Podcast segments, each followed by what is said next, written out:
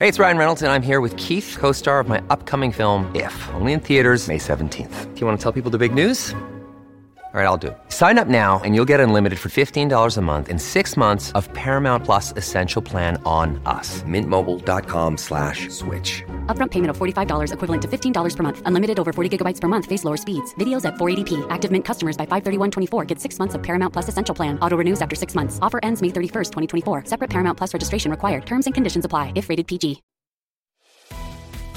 Estamos de vuelta con la revista informativa de Mañana con Americano, junto a Gaby Peroso y Jolly Cuello, por Americano. Continuamos con más informaciones aquí en De Mañana con Americano y ahora le vamos a dar la bienvenida al senador Miguel Uribe. Él además es abogado y magíster en eh, políticas eh, públicas. Muy buenos días. Quería justamente su visión general sobre estas elecciones, la llegada al poder de Gustavo Petro que eh, en, usted en algunas declaraciones había asegurado que esto podría significar el fin de la democracia. ¿Cómo lo ve? Bueno, un saludo muy especial a ustedes, Gaby, Yoli, a todas las personas que nos están escuchando. Realmente es una elección muy desafortunada para Colombia y para Latinoamérica. Sin duda, Colombia asumirá un costo por haber elegido equivocadamente. Gustavo Petro representa un riesgo evidente para la democracia, para la libertad, para la actividad económica.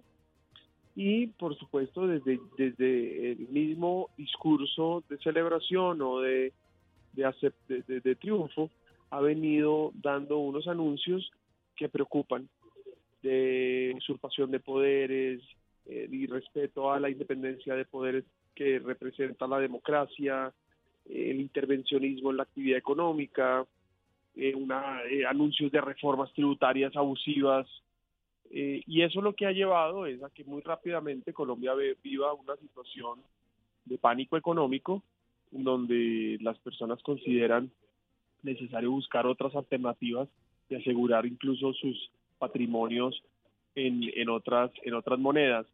Eso lleva también a que las acciones de la, de la, eh, de la empresa más importante de Colombia, Ecopetrol, haya eh, perdido valor eh, en sus acciones, perdiendo más de 14 billones de pesos, pero eso sucedió con todas las empresas colombianas transadas en el exterior y eso pues se suma a la devaluación del peso. Así que realmente creo que es desafortunado y creo que los colombianos e incluso los latinoamericanos tenemos que unirnos para que, primero, sea un gobierno de cuatro años y no más. Dos, para defender la actividad económica, la libertad. Y tres, garantizar que haya justicia y se respeten las instituciones. Ahora, eh, senador, eh, una de las cosas que hay que eh, analizar también es cómo se va a estructurar la oposición, porque si bien es cierto, mm, en Colombia funcionan las instituciones, por lo menos eh, todavía hay separación de poderes eh, y de hecho eh, lo mencionaba el fiscal cuando el presidente electo decía que liberaran a, estos jóvenes que habían sido detenidos, le decía, bueno, si quiere, si quiere hacer eso, pues vaya al Congreso que cambien las leyes. ¿Cómo se va a estructurar esa oposición? Porque no tiene las mayorías, o sea, en este momento el pacto histórico para poder avanzar todas esas series de iniciativas que tienen y sobre todo en, en el campo económico, ¿no? Que es quizás a una de las mayores eh, preocupaciones y, y, lo que está afectando mucho a muchos colombianos. Así es, eh, es fundamental tener una oposición unida, coordinada, trabajadora, coherente. Eh, seguramente a medida que avance el tiempo se irá decantando los liderazgos de esa oposición. esas oposiciones, pues es fundamental cómo se van ejerciendo. Hay que hacerlo, yo lo he planteado además que hay que hacer una oposición inteligente, es decir, pensando en Colombia, es decir, que apoyaremos y tendremos la claridad de apoyar lo que le convenga a los colombianos, pero nos opondremos a todos esos riesgos que representan la destrucción del país. Implica que hacer una posición inteligente es hacer una posición con base en hechos y no en odios, con base en argumentos, sino que no sea visceral, que busque convocar, que busque ser sensata y no obstinada. Y esa oposición es la que debe ser el camino no solo para la defensa de la democracia, la libertad y la actividad económica, sino debe ser el camino para que a mediano plazo y a largo plazo Colombia recupere el rumbo. Ahora, también hay un temor muy grande regional y recuerdo unas declaraciones que daba Álvaro Uribe eh, el año pasado y aseguraba que Gustavo Petro era incluso más inteligente que Hugo Chávez y que ahora sí había un riesgo real de, de todo este tema y de todo este movimiento. ¿Cómo ve esa figura de Gustavo Petro en una región que prácticamente va a ser muy roja si en Brasil también cambian las elecciones y donde ya dos eh, presidentes también son de línea izquierdista. Yo conozco bien a Gustavo Petro, yo fui concejal y presidente del consejo mientras él fue alcalde de Bogotá y coincido con la afirmación del presidente Uribe. Gustavo Petro es un hombre inteligente, desafortunadamente con una inteligencia mal utilizada, pero sin duda tiene una mayor capacidad que muchos de los presidentes eh, de izquierda latinoamericanos. Eso va a llevar que actúe probablemente eh, de una manera mucho más contundente, que tenga la posibilidad de recoger más apoyos. Ya se anuncia que algunos de los partidos que estuvieron apoyando al otro candidato eh, que perdió las elecciones en segunda vuelta ya están cerca a Gustavo Petro, han anunciado que no le harán oposición, algunos pretenden ser de gobierno. Y en ese orden de ideas, Gustavo Petro rápidamente va a consolidar una mayoría en el Congreso que le generara una gobernabilidad. Espero yo, por el bien de Colombia, que tengamos la capacidad de construir una alianza y un bloque entre los entre ciertos partidos y entre ciertos congresistas para evitar esos cambios constitucionales, que esos riesgos que pueden representar ciertas reformas, pues eh, logremos evitarlo. Ahora, senador, eh, ¿le preocupa usted lo que pueda pasar con las relaciones con los Estados Unidos? ¿Y qué lectura le da a usted a esos resultados electorales? ¿Es Colombia un país que está dividido? Por una parte, entiendo que el presidente Biden ya habló con Gustavo Petro. Seguramente yo creo que ni Biden ni el, ni el, ni, el gobierno de Estados Unidos em, ha visto o ha dimensionado el riesgo que representa Gustavo Petro para la región y para ellos. Creo que en algún momento eso también va a ser una, un, es decir, un punto de discusión y por el otro lado, claro que Colombia está totalmente dividida. Y diría yo que, como citando a, Kennedy, uno puede ganar con la mitad del país, pero no puede gobernar con la mitad en contra.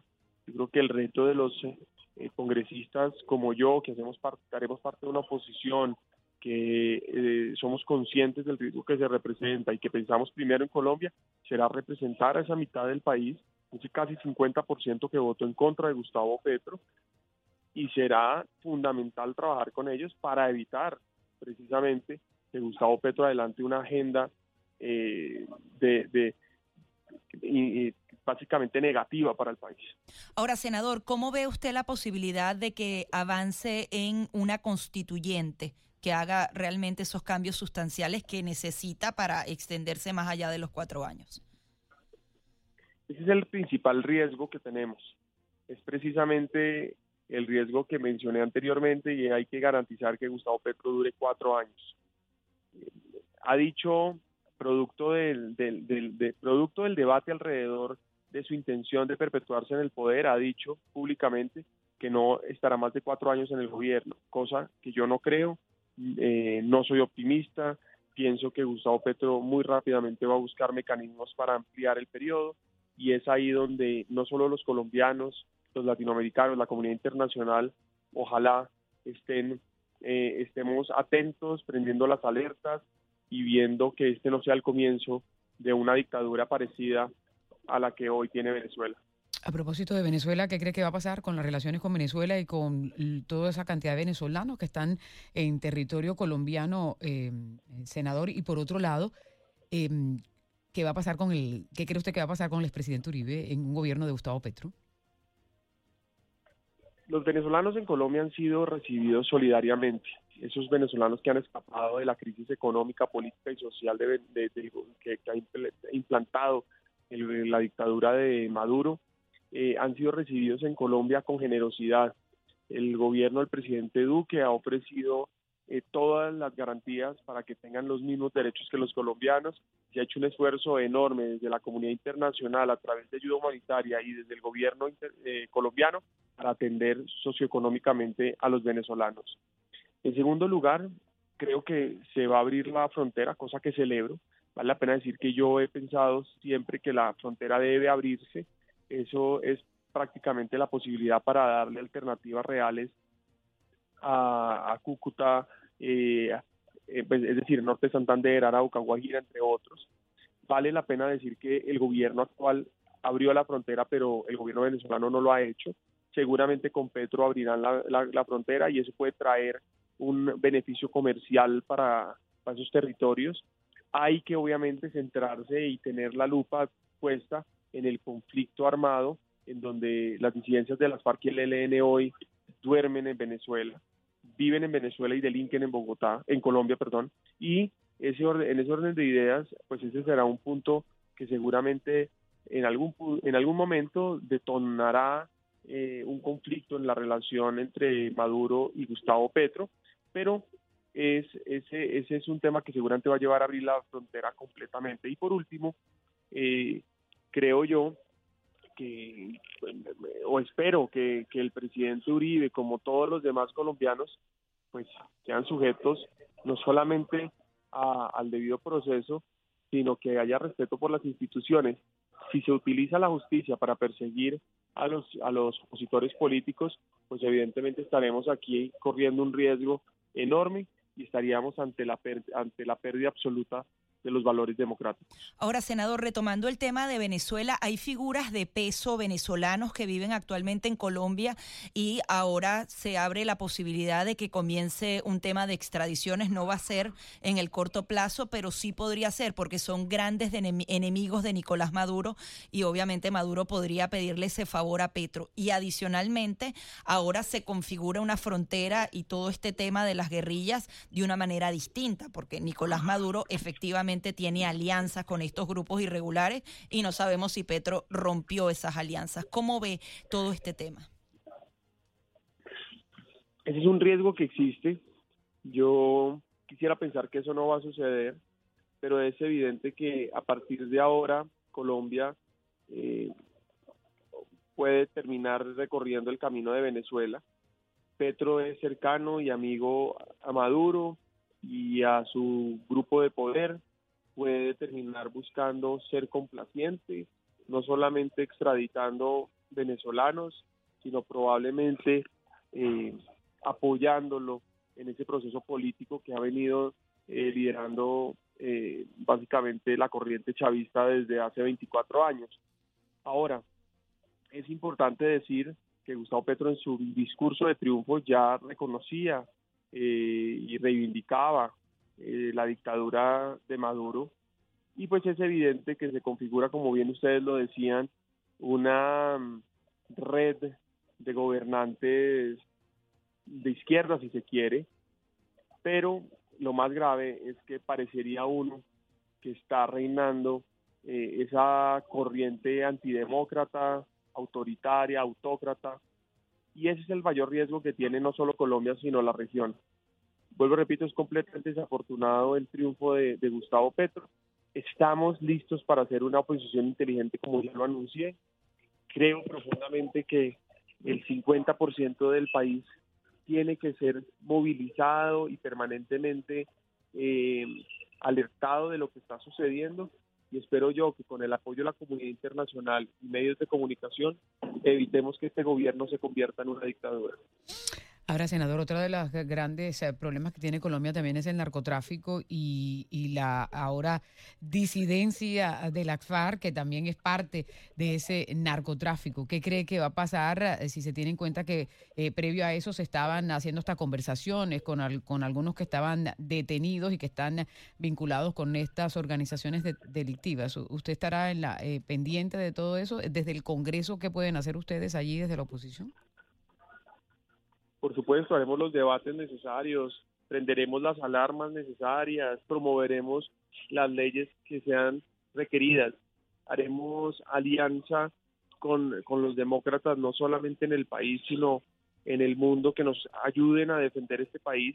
pero especialmente hacer la denuncia sobre la manera en que Gustavo Petro y su gobierno pretenda eh, manejar la política de antidrogas. Es decir, eh, aquí también habrá que esperar si Estados Unidos va a ser complaciente con la postura del, del, del, del, presidente Gustavo Petro o si va a ser, por el contrario, también un muro de contención a, a, esos, a esas posturas. Aquí vale la pena decir con claridad que, uno, el, el narcotráfico debería combatirse con toda la determinación, pues es evidente que aquí eso no va a suceder. Dos, es evidente que el narcotráfico genera violencia y eso va a poner en riesgo también a, al presidente, a Gustavo Petro, a, su gobierno, porque evidentemente el narcotráfico seguirá financiando la violencia y generando daño, daño y dolor. Y eso tarde o temprano pues también va a obligar que tengan reacciones y veremos si están dispuestos a combatir algunos de los que los apoyaron. Sí, senador, tienen una gran responsabilidad eh, en sus hombros para marcar esa diferencia. Muchísimas gracias por estar aquí. A ustedes realmente les agradezco profundamente esta oportunidad. Necesitamos visibilizar lo que está pasando en Colombia. Ojalá tengamos la oportunidad de permanentemente conversar y contarle a nuestros amigos, eh, oyentes, lo que está sucediendo en Colombia y la realidad de la situación. Así que muchísimas gracias, un gusto haber saludado, hablado con ustedes. Muchísimas gracias a ustedes. Miguel Uribe, senador electo de Colombia, que asumirá precisamente este próximo 20 de julio, que fue el senador más votado, él encabezaba la lista del Centro Democrático. Con nosotros aquí en De Mañana con Americano. Enseguida regresamos con más, junto a Gaby Peroso y Jolly Cuello, por Americano.